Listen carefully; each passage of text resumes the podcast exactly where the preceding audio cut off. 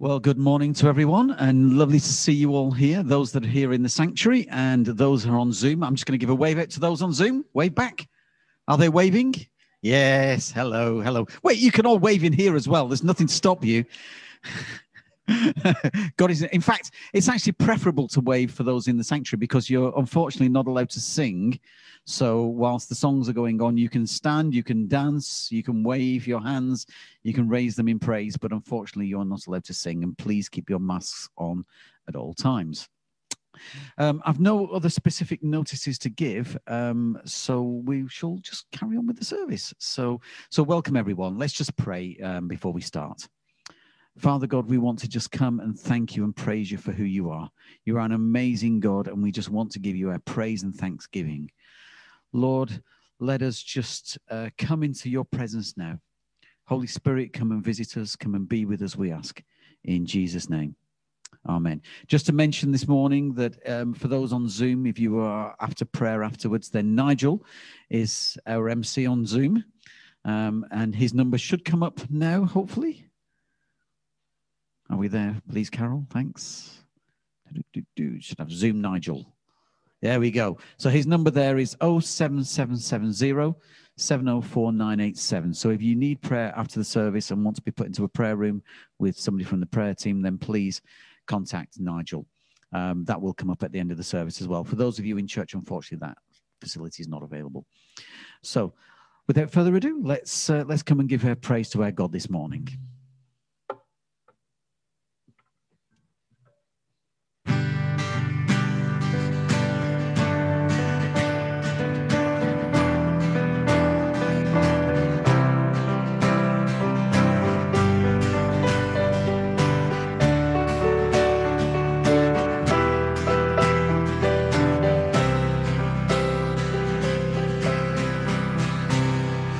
Our hearts, we lift our hands, we turn our eyes to you again, and we surrender to the truth that all we need is found in you. Receive our adoration, Jesus, Lamb of God. Receive our adoration how wonderful you are. We choose to leave it all behind and turn our eyes towards the prize, the upward call of God in Christ. Lord, take our lives receive our adoration.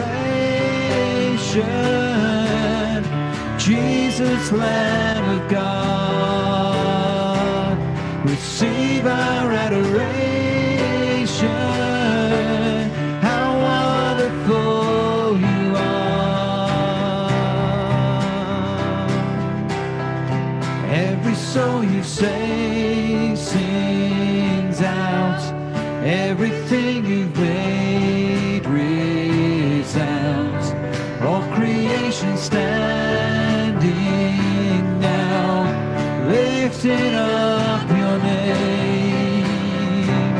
We're caught up in the angel song. We gather to your ancient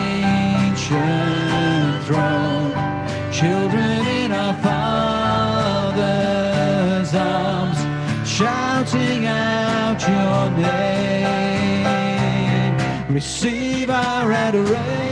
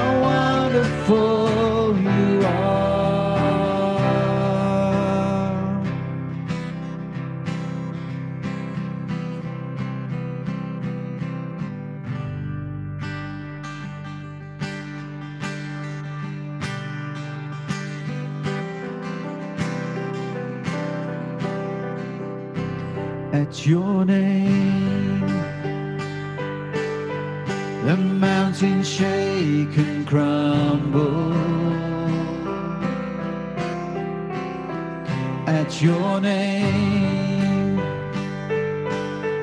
the oceans roar and tumble. At your name, angels will bow, the earth will rejoice, your people cry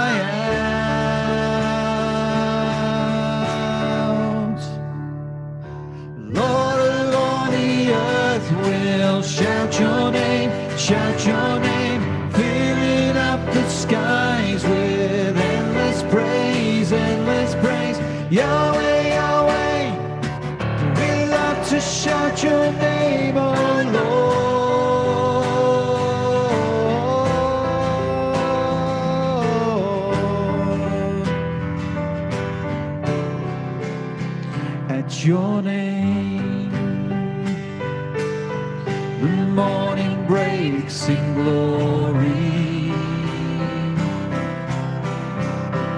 At your name, creation sings your story.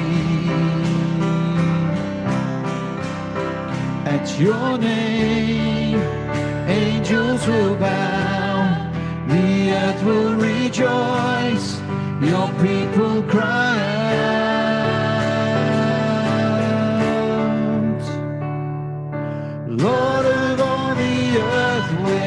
Shout your name, shout your name, filling up the skies with endless praise, endless praise. Yahweh, Yahweh, we love to shout your name,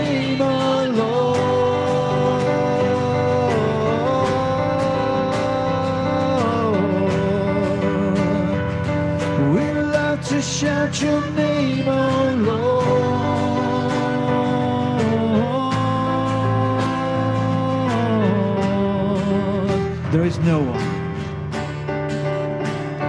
There is no one like our God. We will praise you, praise you. There's no one like our God. We will sing, we will sing. There is no one like our God.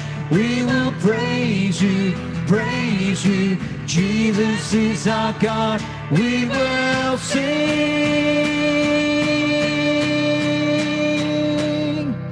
Lord of all the earth will shout your name, shout your name, filling up the skies with endless praise, endless praise. Yahweh, Yahweh, we love to shout your name, oh Lord.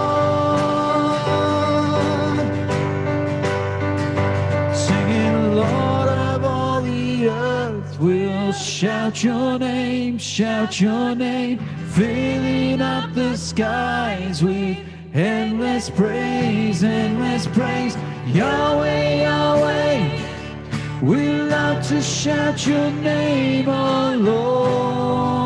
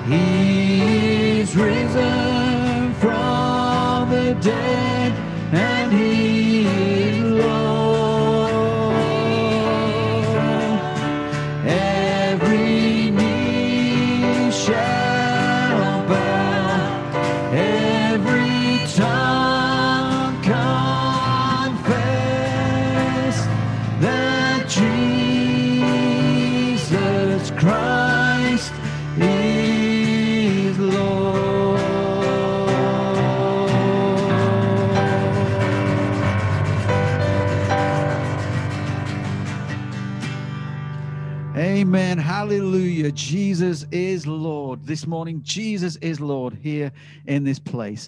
Where you are at home, Jesus is Lord. Let us give our praises out to our God this morning. If you want to pray here in the sanctuary, then please raise your hand. Somebody will come with a microphone. If you want to do it on Zoom, then please just unmute yourself.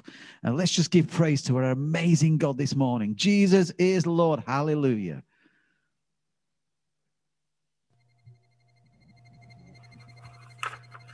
A reading from Psalm 90. Lord, you have been our dwelling place in all generations. From everlasting to everlasting, you are God, and you have set our iniquities before you, and our secret sins are in the light of your countenance. For all our days pass away under your wrath. Our years come to an end like a sigh. Their span is but toil and trouble. They are soon gone, and we fly away. Have pity on your servants, Lord Make us glad, that we may rejoice in as many days as you have afflicted us. Let the favour of the Lord, our God, be upon us. Amen. Amen. We praise you this morning, Lord.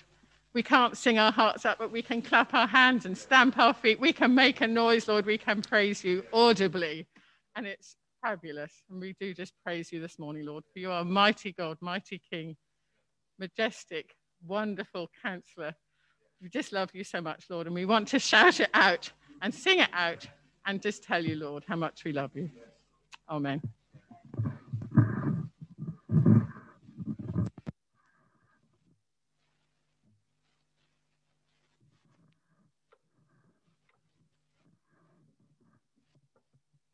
Let everything that has breath praise the Lord. Mm, For he is God and he is worthy to be praised.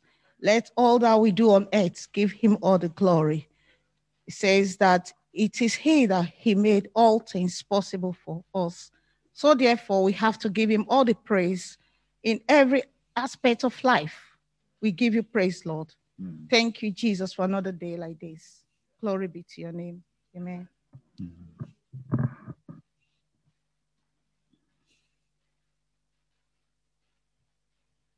We thank you, Jesus, that you are a God of hope, that you give us promises that give us hope. Lord, we thank you that one day every tongue will confess that Jesus Christ is Lord. Every knee shall bow. Lord, one day we will be with you in heaven and we will sing our praises for eternity to our God and King. But Lord, we thank you that you are a God of hope. Lord, thank you for the hope that you're giving us in our country, in our communities. Lord, as more people are getting vaccinated, we want to thank you for the hope that that is, that is giving us. Lord, we just pray that uh, you would continue to have your hand upon this nation, upon our communities, upon our loved ones. Lord, we, we, we do want to see an end to this pandemic. We want to see the time when we can gather together. Um, and Lord, you're, you're, you're allowing us to have that hope. And so, Lord, we do pray that you would just be with us and help us, Lord, as we continue on with our service. Lord, fill us with joy, fill us with hope, fill us with expectation. Lord, you can do amazing things more than we can ask or think. And so we just want to thank and praise you. Amen. So now we have um, another one of Mark's amazing videos. Um, so I'm looking forward to seeing what there is this week. Hi, everyone. So, if you remember, we've now started a new series on God's design for work. And last week, Martin explained how we were actually created to work. So, this week, we're sort of looking at the, the troubles of work, why work is sometimes tough. And if you remember in our Ecclesiastes series a few weeks ago, we saw that work became futile after Adam and Eve disobeyed God. So, this week in our video, we're going to look at a story that Jesus told, a parable about a farmer sowing his seed on the land. Let's take a look at that story now. The parable of the sower from Luke 8, verses 4 to 15. Now, as normal, Jesus was traveling around from village to village, town to town, teaching the people about how they should live their lives. A large crowd gathered, and so Jesus told them a parable to help them understand his teaching. He said to them, A farmer went out to sow seed in his field. Now, back in the day, farmers didn't have lots of machinery to automatically plant in straight lines, so they just went around in the fields and scattered the seed by hand. As the farmer scattered the seed, some of it fell on the paths that crisscrossed the field. The paths were hard, and the seed just lay on the top of them. It couldn't grow there and was just eaten by the birds or trampled underfoot. Some of the seed fell on rocky and stony ground. There was a little bit of soil there, so the plants quickly sprouted. But because the soil was not very deep, it couldn't hold enough water for the plants to survive. So they just withered and died in the hot sun. Then there were the areas of the fields where thorns and brambles grew. When the seed fell there, it quickly sprouted, but the brambles were stronger and grew over the new young plants, and they couldn't survive. Lastly, some of the seed fell on the good soil, the soil that the farmer had ploughed and looked after. The seed grew strongly and healthily, and when the time was right, it produced a crop of seeds more than a hundred times what was sown. Then Jesus said, He who has ears to hear, let him hear. When Jesus had finished telling the story, his disciples asked, What does this mean?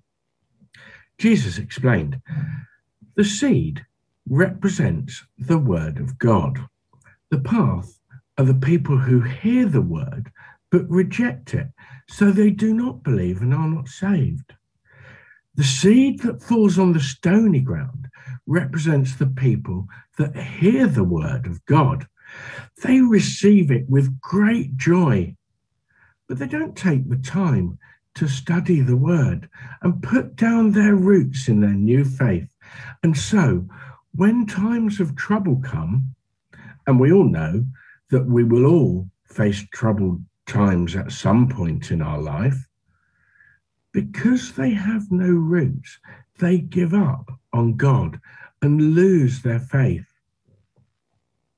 On the other hand, the seed that falls in the weeds are the people who hear the word of God and they're excited to accept it, but then they're distracted by the things of this world. Money, power, riches, or pleasures, or even worries, these things are more important to them than God, so they never mature. Lastly, the seed that falls on the good ground are the people that hear God's word and believe they invest their time in putting down new roots in their faith. And so, when things get difficult, they can persevere and mature. And then they can share their faith so more people will believe and be saved. So, I wonder who do you think the farmer is? Well, I think the first farmer was Jesus he spread the word, and the disciples and many others believed in him. But there were some that didn't, weren't there? The Pharisees were like the seed on the path. They rejected Jesus. And do you remember the story of the rich young man we looked at in one of our videos a few months ago? He was like the seed in the thorns. He heard the word of God and wanted to accept it, but his money and status were more important to him. And there are many more examples.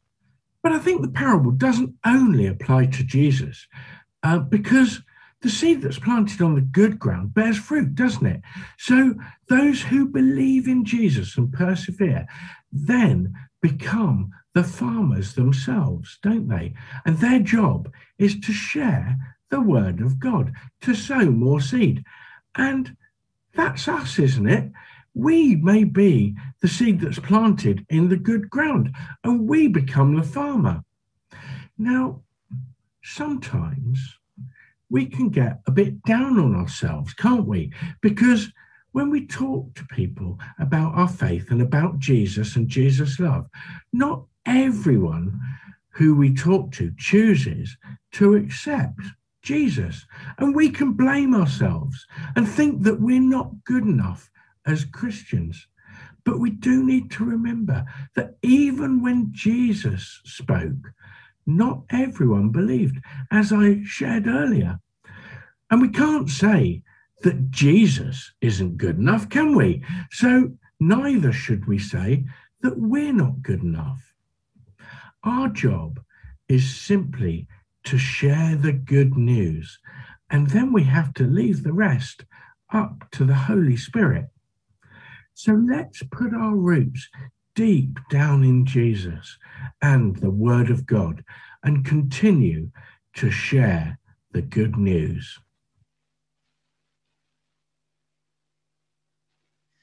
Thanks, Mark. That was an amazing video again.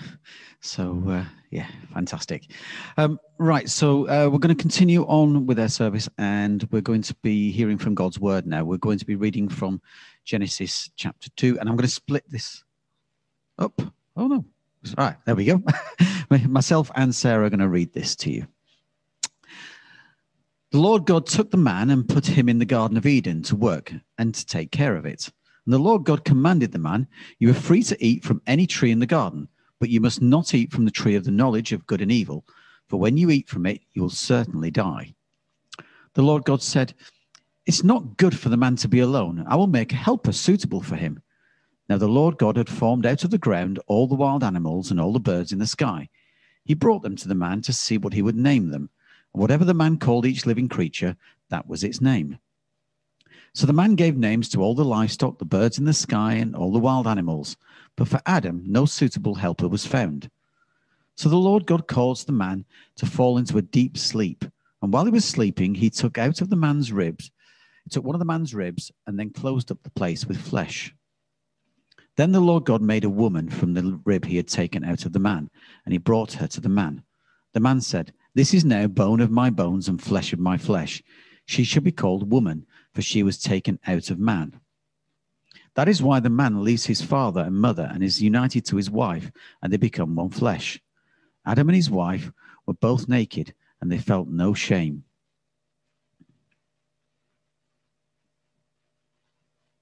Now, the snake was more crafty than any of the wild animals the Lord God had made. He said to the woman, Did God really say you must not eat from any tree in the garden? The woman said to the snake, We may eat fruit from the trees in the garden.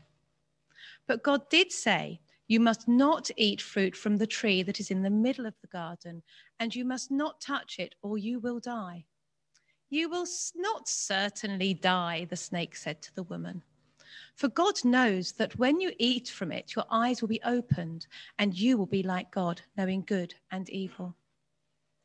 When the woman saw the fruit of the tree was good for food and pleasing to the eye, and also desirable for gaining wisdom, she took some and ate it. She also gave some to her husband who was with her, and he ate it. Then the eyes of both of them were opened, and they realized that they were naked. So they sewed fig leaves together and made coverings for themselves. Then the man and his wife heard the sound of the Lord God as he was walking in the garden in the cool of the day, and they hid from the Lord God among the trees of the garden. But the Lord God called to the man, Where are you? He answered, I heard you in the garden, and I was afraid because I was naked, so I hid. And he said, Who told you that you were naked? Have you eaten from the tree from which I commanded you not to eat? The man said, The woman you put here with me, she gave me some fruit from the tree, and I ate it. Then the Lord God said to the woman, What is this you have done? The woman said, The snake deceived me, and I ate. So the Lord God said to the snake, Because you have done this, cursed are you above all livestock and all wild animals. You will crawl on your belly, and you will eat dust all the days of your life. And I will put enmity between you and the woman, and between your offspring and hers. He will crush your head, and you will strike his heel. To the woman, he said, I will make your pains in childbearing very severe. With painful labor, you will give birth to children. Your desire will be for your husband, and he will rule over you. To Adam, he said, Because you listened to your wife and ate fruit from the tree about which I commanded you, you must not eat from it. Cursed is the ground because of you. Through, through painful toil, you will eat food from it all the days of your life. It will produce thorns and thistles for you, and you will eat the plants of the field.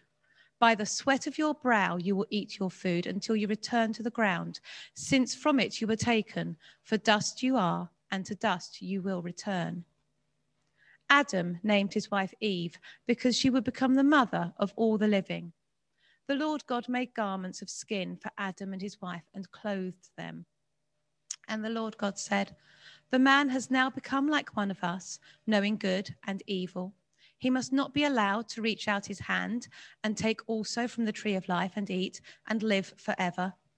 So the Lord God banished him from the Garden of Eden to work the ground from which he had been taken.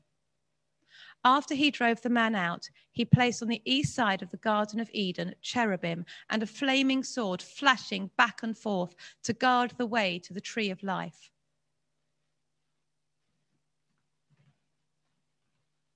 Thank you, Sarah. Let's pray before Martin comes. Father God, we thank you for your word. We thank you for the life that it is to each one of us. We pray now that you would just bless Martin as he comes to speak. Lord, fill him with your Holy Spirit, give him wisdom and understanding as he teaches us. We ask in Jesus' name. Amen. Thank you, Steve, and the worship group for, for leading us. Um, so, Adam blamed Eve. Uh, Eve blamed the snake, and the snake didn't have a leg to stand on. Sorry. It has to be done, doesn't it?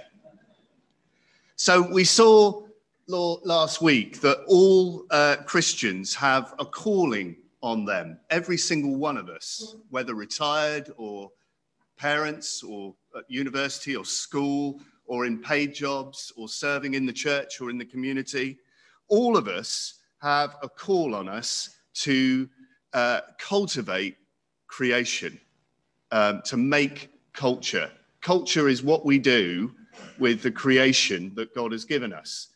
Now, the creation that God has given us includes words. So, what we do with words in writing and speaking, poetry and plays um, and, and films is culture making cultivating creation. And what we do with the Earth's resources is culture making. Um, so if you work with um, artistic textiles, um, if you're an artist of any kind, whether that be uh, a writer or a poet, or you work with uh, paints um, or textiles, you are called to be a culture maker, to do something good with creation. Maybe you work with computers. Somebody has to, don't they? Um, they're great when they work. Um, maybe you maybe you work with people. People are your resource, and you manage people. Um, we are all called to be creators of culture, to be culture makers. That's the cultural mandate in Scripture to cultivate the earth, to tend and care for the earth, and that includes caring for and tending our own gifts and abilities. Every single one of you has gifts and abilities and skills that God has given you to use in whatever season of life you're in. So some of you say, well, these days I'm frail and I can only really pray and encourage others and give and serve in that way. Well, fantastic. Carry on being a prayer warrior carry on supporting the church and encouraging people and giving um, of your time and of your money and your resources. do whatever you can to serve the kingdom. Um, some of you may be retired and you have a little bit, maybe not, more time to serve with the family or in the community or in the church. Um, wherever you are called to serve, you are called to cultivate creation, to bring good things about in creation for God's glory and for the benefit of others. So if you're in business, you are also called to cultivate creation and to bring God glory and to do good for others, bringing prosperity, employment opportunities for others, and allowing others to develop their skills and knowledge and opportunities for their lives. So, whatever we're called to, we're, we are all called to um, be cultivators of creation. And God created work and service and creativity before the fall. Have you noticed that? So, work is not uh, a result of the fall. So, it's not the thing we do Monday to Saturday just as a means to an end to get through the week so that we can get to church on a Sunday. Work is part of your worship and service. It's a large, well, in fact, it's a huge part of your service and worship to God, isn't it? You spend more time in work and service than you do in church, uh, most of you.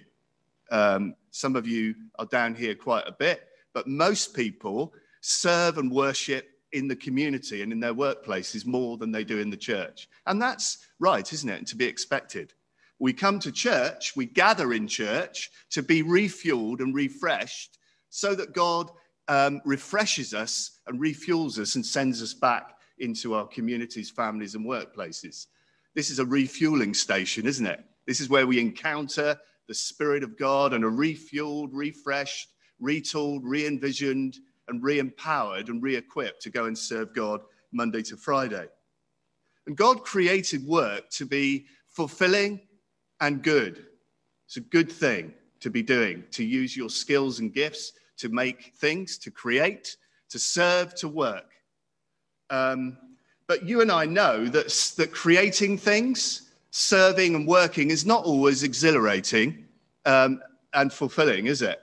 Um, now, forgive me for saying this, but it, a lot of my work is not manual labor.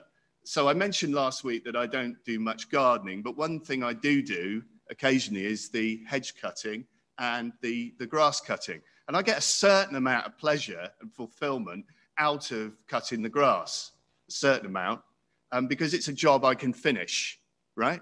It's something I could say, oh, that looks good. I've done that.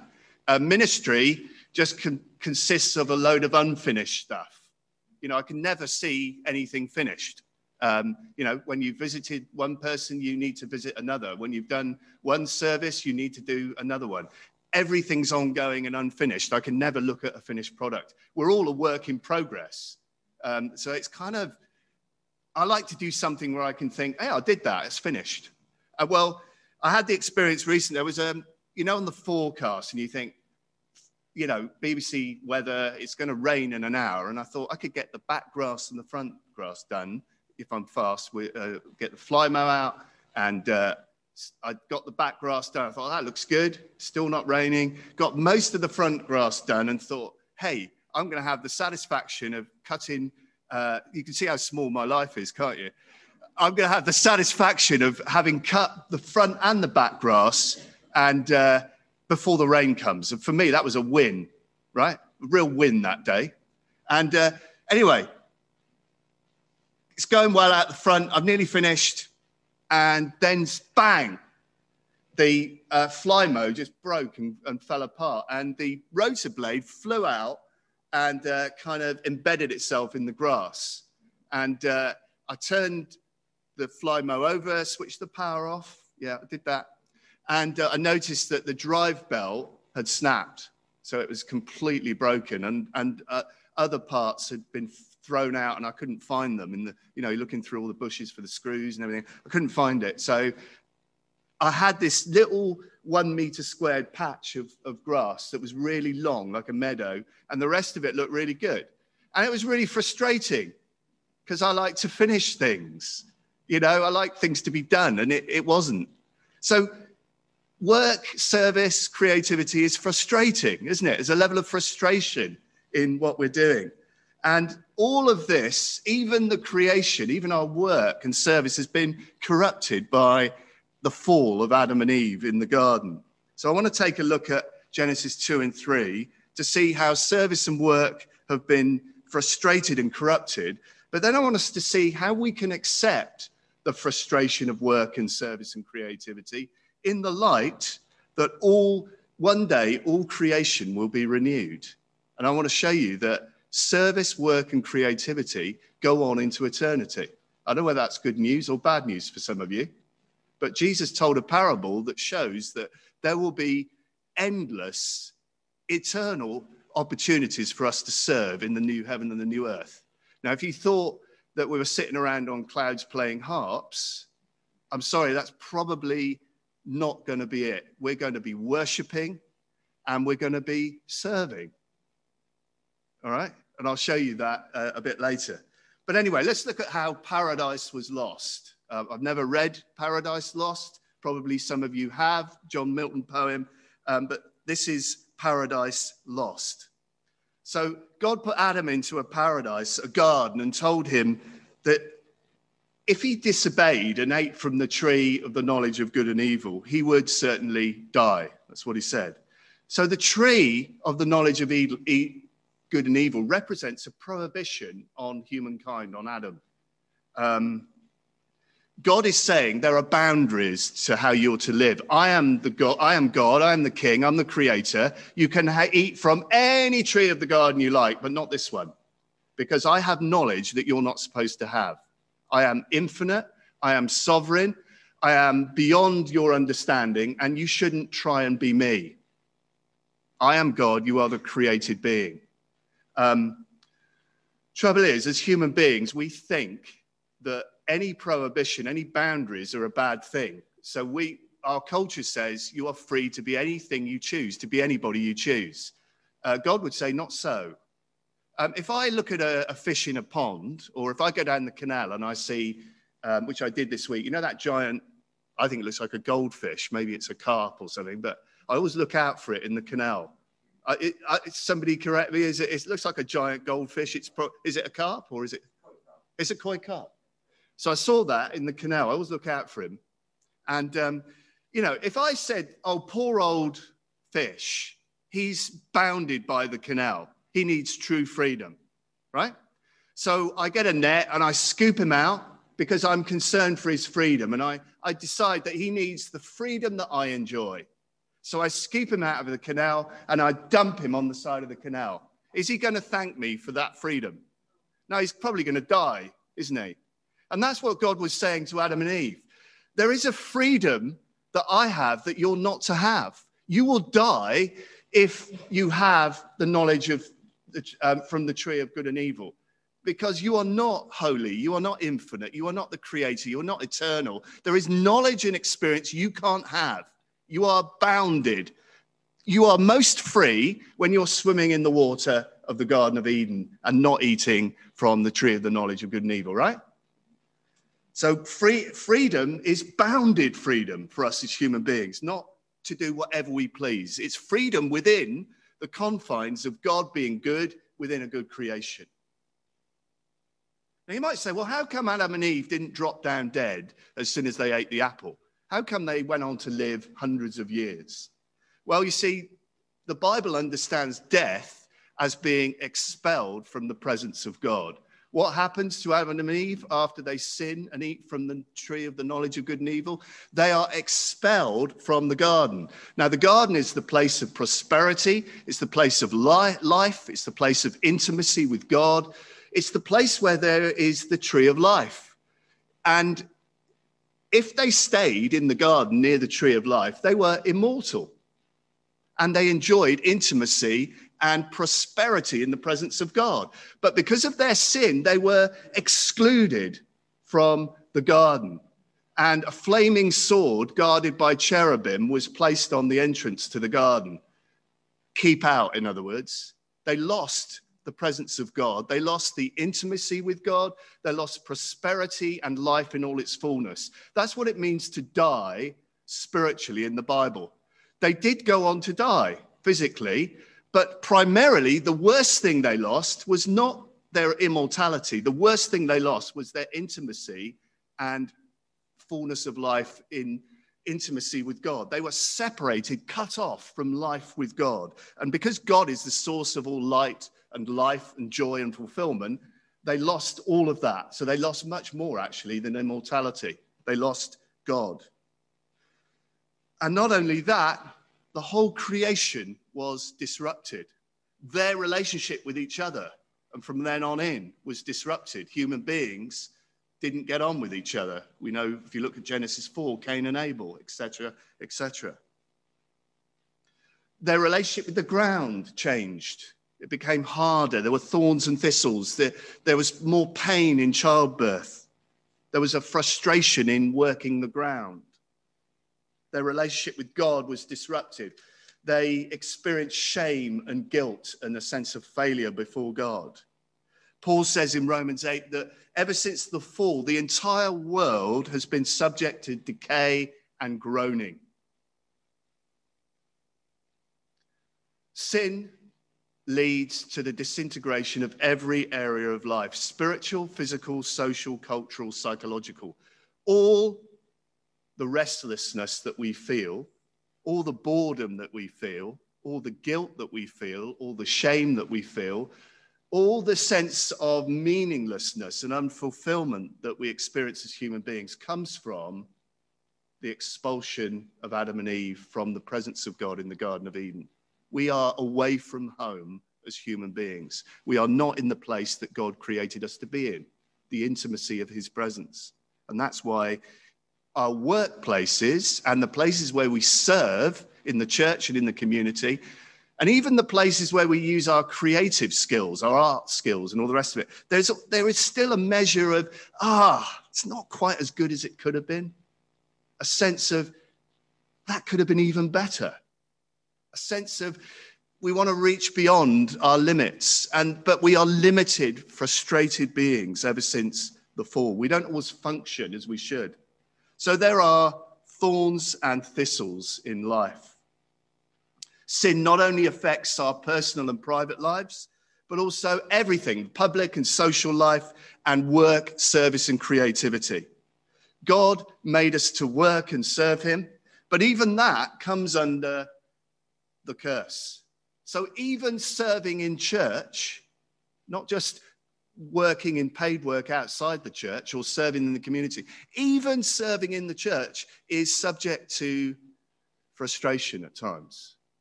I'm sure you know that. Genesis 3, verse 17. Cursed is the ground because of you. This is to Adam.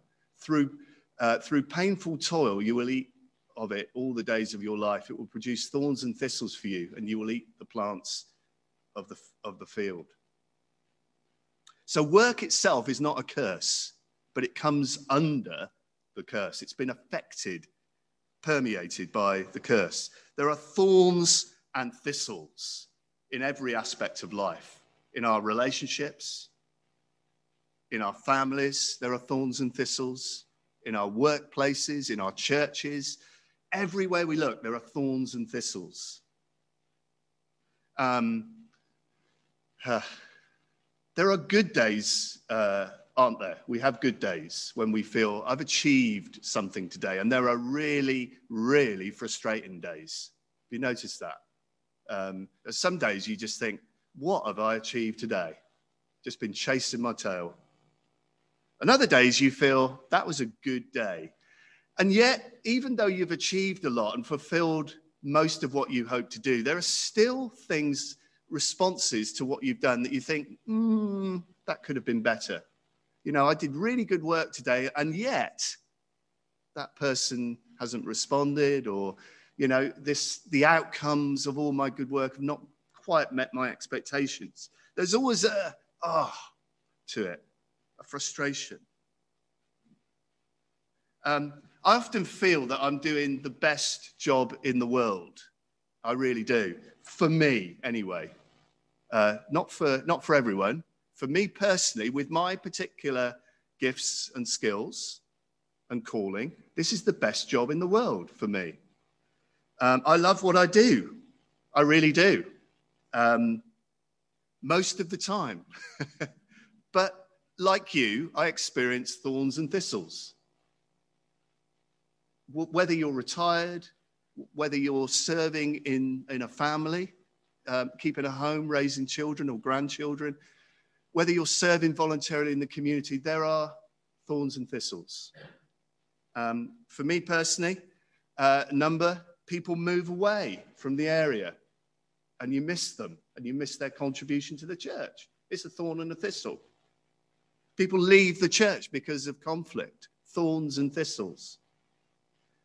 People who you think are moving on with the Lord and doing great service suddenly fall and walk away from the Lord. Thorns and thistles.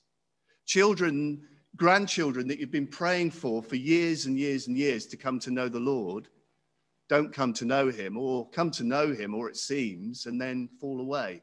Thorns and thistles.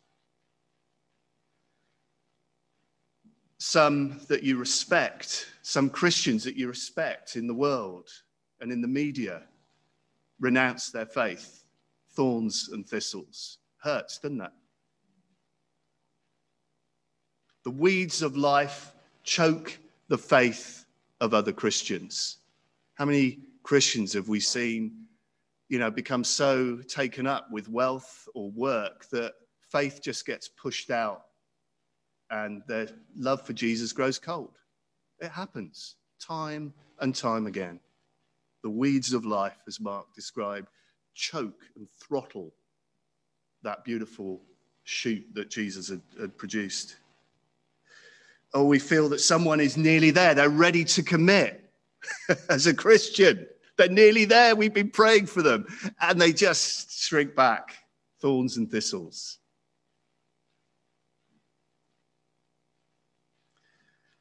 The truth is that in all of work and service, um, there will be thorns and thistles. And yet, look at what it says you will eat the plants of the field. There will be fruit and enjoyment and fulfillment alongside the thorns and the thistles.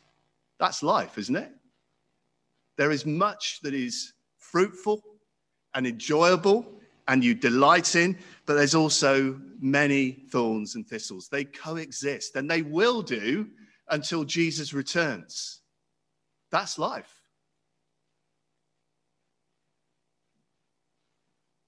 Uh, COVID uh, has reminded us of thorns and thistles like nothing else, hasn't it? Affected every area of life. I, oh, dear me.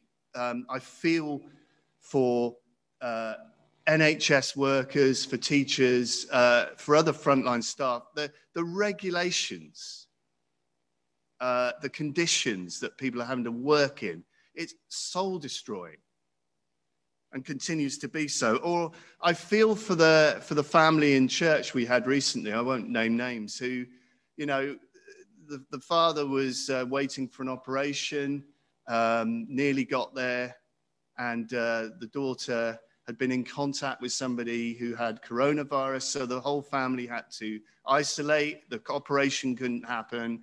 They couldn't go to work. They're stuck at, you know, it's it's it's a nightmare, isn't it? thorns and thistles. And yet, just coming to church, even with a mask on, being in the presence of God, being with his people, um, I, I, must admit, I find myself praying under the mask. I don't know about you. I'm kind of mumbling away. I'm, I'm, I'm there just speaking praise to God. I, I'm, I was not singing, but I was. I, I can't stop my mouth moving. I'm, I'm sorry, Lord, but uh, well, I'm not sorry, actually. It's, I'm sure it's of God. I, I, whoever I'm apologizing, I can't stop my mouth moving. I, I, prom- I wasn't singing, I was praising in prayer and speaking in tongues because I, I can't not. I feel that the stones would cry out if I don't. So forgive me.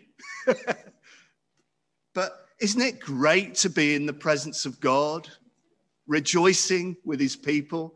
even in the thorns and thistles of COVID. Hallelujah.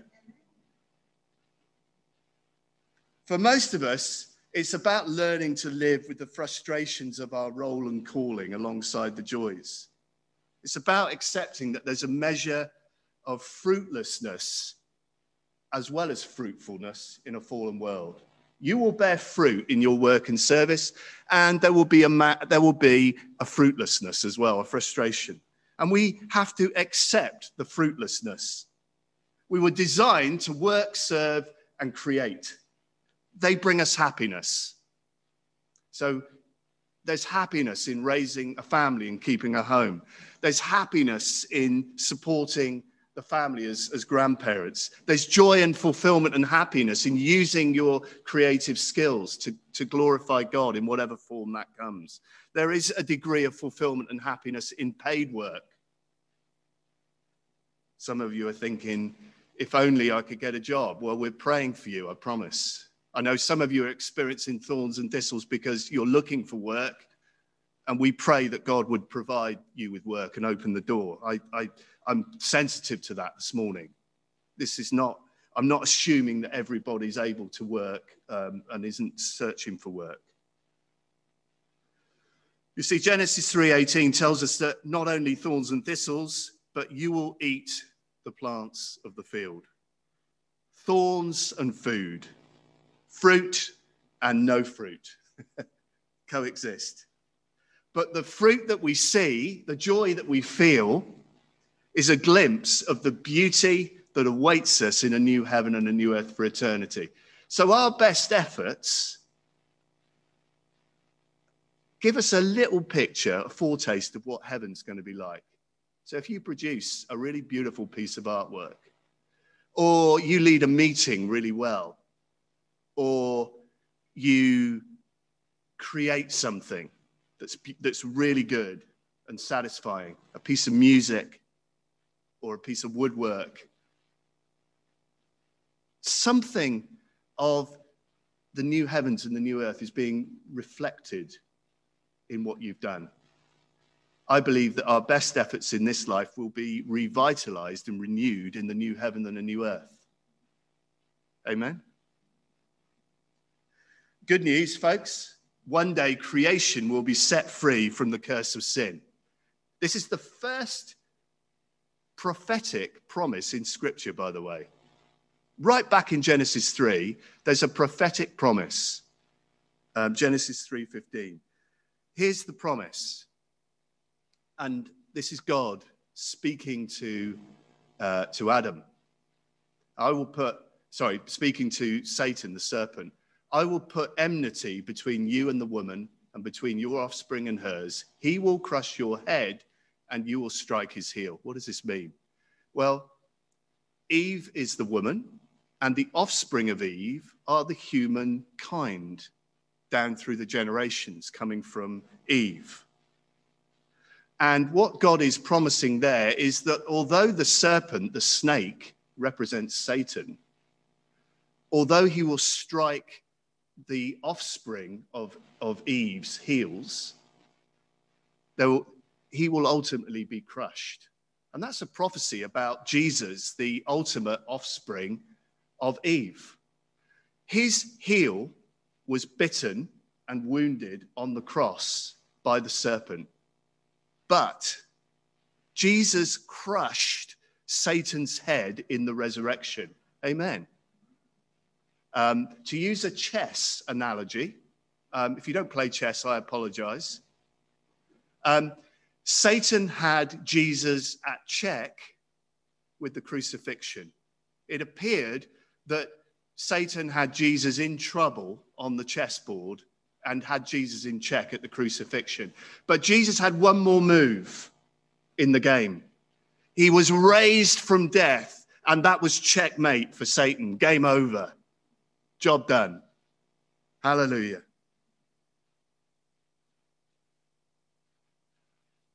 Jesus has crushed the head of Satan through the resurrection. And one day, Satan's head will be fully crushed and he will be fully banished when Jesus returns to bring a new heaven and a new earth. Until then, we live with uh, the reality of the resurrection We experience joy and the power of the Holy Spirit and much fruit, but we also experience the thorns and thistles. But when Jesus returns, the whole creation will be set free, liberated from the groaning that it has today. It's good news, isn't it? We will finally get free of coronavirus and any other viruses. Romans 8, 22 and 23. We know that the whole creation has been groaning, as in the pains of childbirth, right up to the present time. Not only so, but we ourselves who have the first fruits of the Spirit groan inwardly as we wait eagerly for our, our adoption as sons, the redemption of our bodies. That's a great scripture. What it means is this when Jesus returns for the final time at the very end of the age, believers, whether dead or alive, will be raised up with new resurrection bodies that will never die or decay or get sick again. And we will live in a new heaven and a new earth where there will be no more mourning, no more pain, no more decay, no more death, no more crying, no more sorrow. And where work and service will be completely and utterly joy filled and fulfilling, and there'll be no thorns and thistles. Hallelujah. One day, creation including us, will be liberated. Now, what's all this got to do with work and service and creativity, you might ask? Well, I don't know whether you've ever seen this in this parable, um, but Jesus tells a parable of the talents. Um, he tells a parable about a master who goes away and entrusts his property to three of his servants. To one servant, he gives five talents, to another, two talents, and to another, one talent. The servants who received um, five talents and two talents go away and put the money to work. They invest it. They are entrepreneurial. So Jesus likes entrepreneurial people, people who invest in the kingdom and use their skills and abilities and gifts and money. The one who is afraid of the master, who represents God, of course, hides his money in the ground because he does, he's afraid of losing the one talent. So he buries it in the ground and thinks, well, at the worst, I'll still have the talent when the master comes back. Well, who gets commended? It's the risk takers, the entrepreneurs, the investors who get commended. The five talent guy and the two talent guy have made a lot more money from their investments, and they get commended and they get told by Jesus, you have been faithful over a few things. I will now make you ruler over many things. Do you see that? I will now make you ruler. And this parable is the coming again of Jesus. I will now make you ruler over many things. Come and enter your master's happiness. That's fascinating, isn't it? The one with one talent, by the way, gets, you know, he, he doesn't, he gets short thrift from, from Jesus. Jesus is not impressed. So, whatever you do in your work and service and creativity today, you are storing up treasure in heaven because the more you invest and use your skills and gifts and talents for the kingdom of God in paid work, in unpaid work, in the church, outside the church, you are investing in eternity. And the more you invest in this life, the more responsibility Jesus is going to give you in the next. And there will be untold opportunities to worship and serve Jesus in a new heaven and a new earth. So fulfilling they will be, so joy filled, uh, they will be set free from all frustration. Um, I don't know what those roles will be. I, don't want to. I don't want to speculate. That's up to Jesus, isn't it? But he says, "I will now make you ruler over many things. In eternity, you will be ruling over, stewarding people and resources in a new heaven and a new earth for eternity." Wow. That makes a big difference to how I see my service and work and creativity today. So if you think you've been making good things today, that's not a patch on what you'll be doing in eternity. The art, the leadership, the business, the cultivating, the gardening, the parenting that you've been doing in this life will not be a patch on your service and work in the next life. I find that really exciting. we're going to have opportunities and fulfillment and joy in our service and work that is untold and unparalleled. You will be playing music and singing like you've never played music and sing, sung before. You will be gardening like you've never gardened before. You will be creating like you've never created before. In a perfect, restored creation with no thorns and thistles and frustration, just joy in the presence of the King. It's good news, isn't it? Let's pray.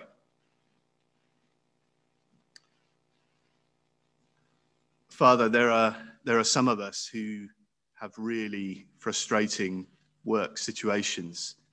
Lord, I, I want to lift before you those who are out of work this morning and seeking work. Lord, open doors of opportunity for them, I pray. Lead them to the work that you have for them, where there would be fruit and fulfillment for them. Lord, there are people here today who are, who are really frustrated with the work that they're doing for all sorts of reasons, Lord. Maybe lack of resources, um, limited uh, input, limited support, Lord, all sorts of external reasons. And sometimes, Lord, even we are the source of the problem in our fallenness. Lord, I pray for those struggling in their work and service that you would open new doors of opportunity. Show them the way ahead, Lord, and just bless them in their work with fresh productivity, with a greater degree of fruitfulness. Father, I want to pray for those who are searching for a new sense of calling in a new season. Father, I sense that there are some who are asking you today, Lord, where are you calling me to serve in this new season of life? Oh, Spirit of God, would you, would you just um, give them wisdom and discernment, show them the path ahead, show them this new season what you want them to do. Can I ask that we all stand in the Lord's presence? Can we all stand? Um, maybe on Zoom you can stand as well. I just want to pray. I want to pray for the Holy Spirit this morning to just refresh us in. Um, we're all called to be creators of culture, and there's a there's a measure of frustration in in all of what we're called to do. But I want to pray that we wouldn't just accept the frustration, but I want to pray that the Lord would give us a fresh vision and a fresh sense of hope that our work will one day be transformed in a new heaven and a new earth. That the Lord would give us a fresh vision and plant in us deep a real sense that what we're doing today, um, wherever it is, whatever it consists of, is storing up treasure for eternity and has is an investment of talents in eternity and has eternal significance. Holy Spirit, thank you that you've called each one of us to different spheres of work and service and creativity inside the church and outside the church. And I pray, Holy Spirit of God, that you would just come now and fill us, your people, afresh with fresh joy fresh vision, fresh hope, a fresh sense of calling and vocation that whatever we're called to do, whether it be supporting people in the church, whether it be through prayer, whether it be through using our creativity to glorify you and the church and others, whether it be through our paid work, Father, would you give us an increased joy in what we're doing and an increased sense that we're doing it for you? that, Lord, our frustrations would be overcome.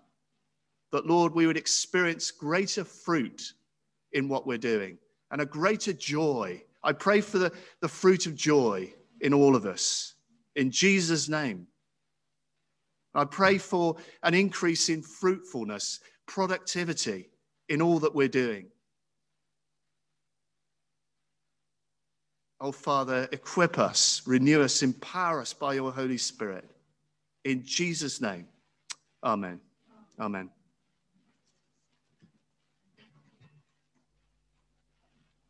So let's finish with we seeking God's kingdom. Come set your rule and reign. Come set your rule and reign in our hearts again. Increase in us, we pray. Unveil while we're made. Come set our hearts ablaze ablazing full like wildfire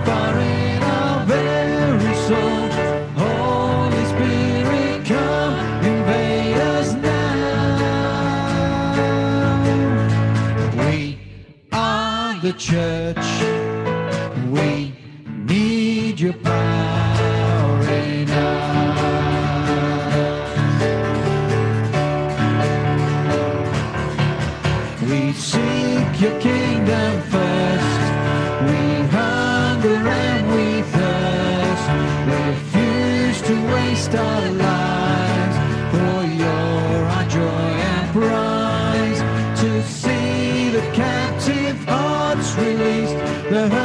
The sick, the poor at peace. We lay down our lives for heaven's cause. We are the church.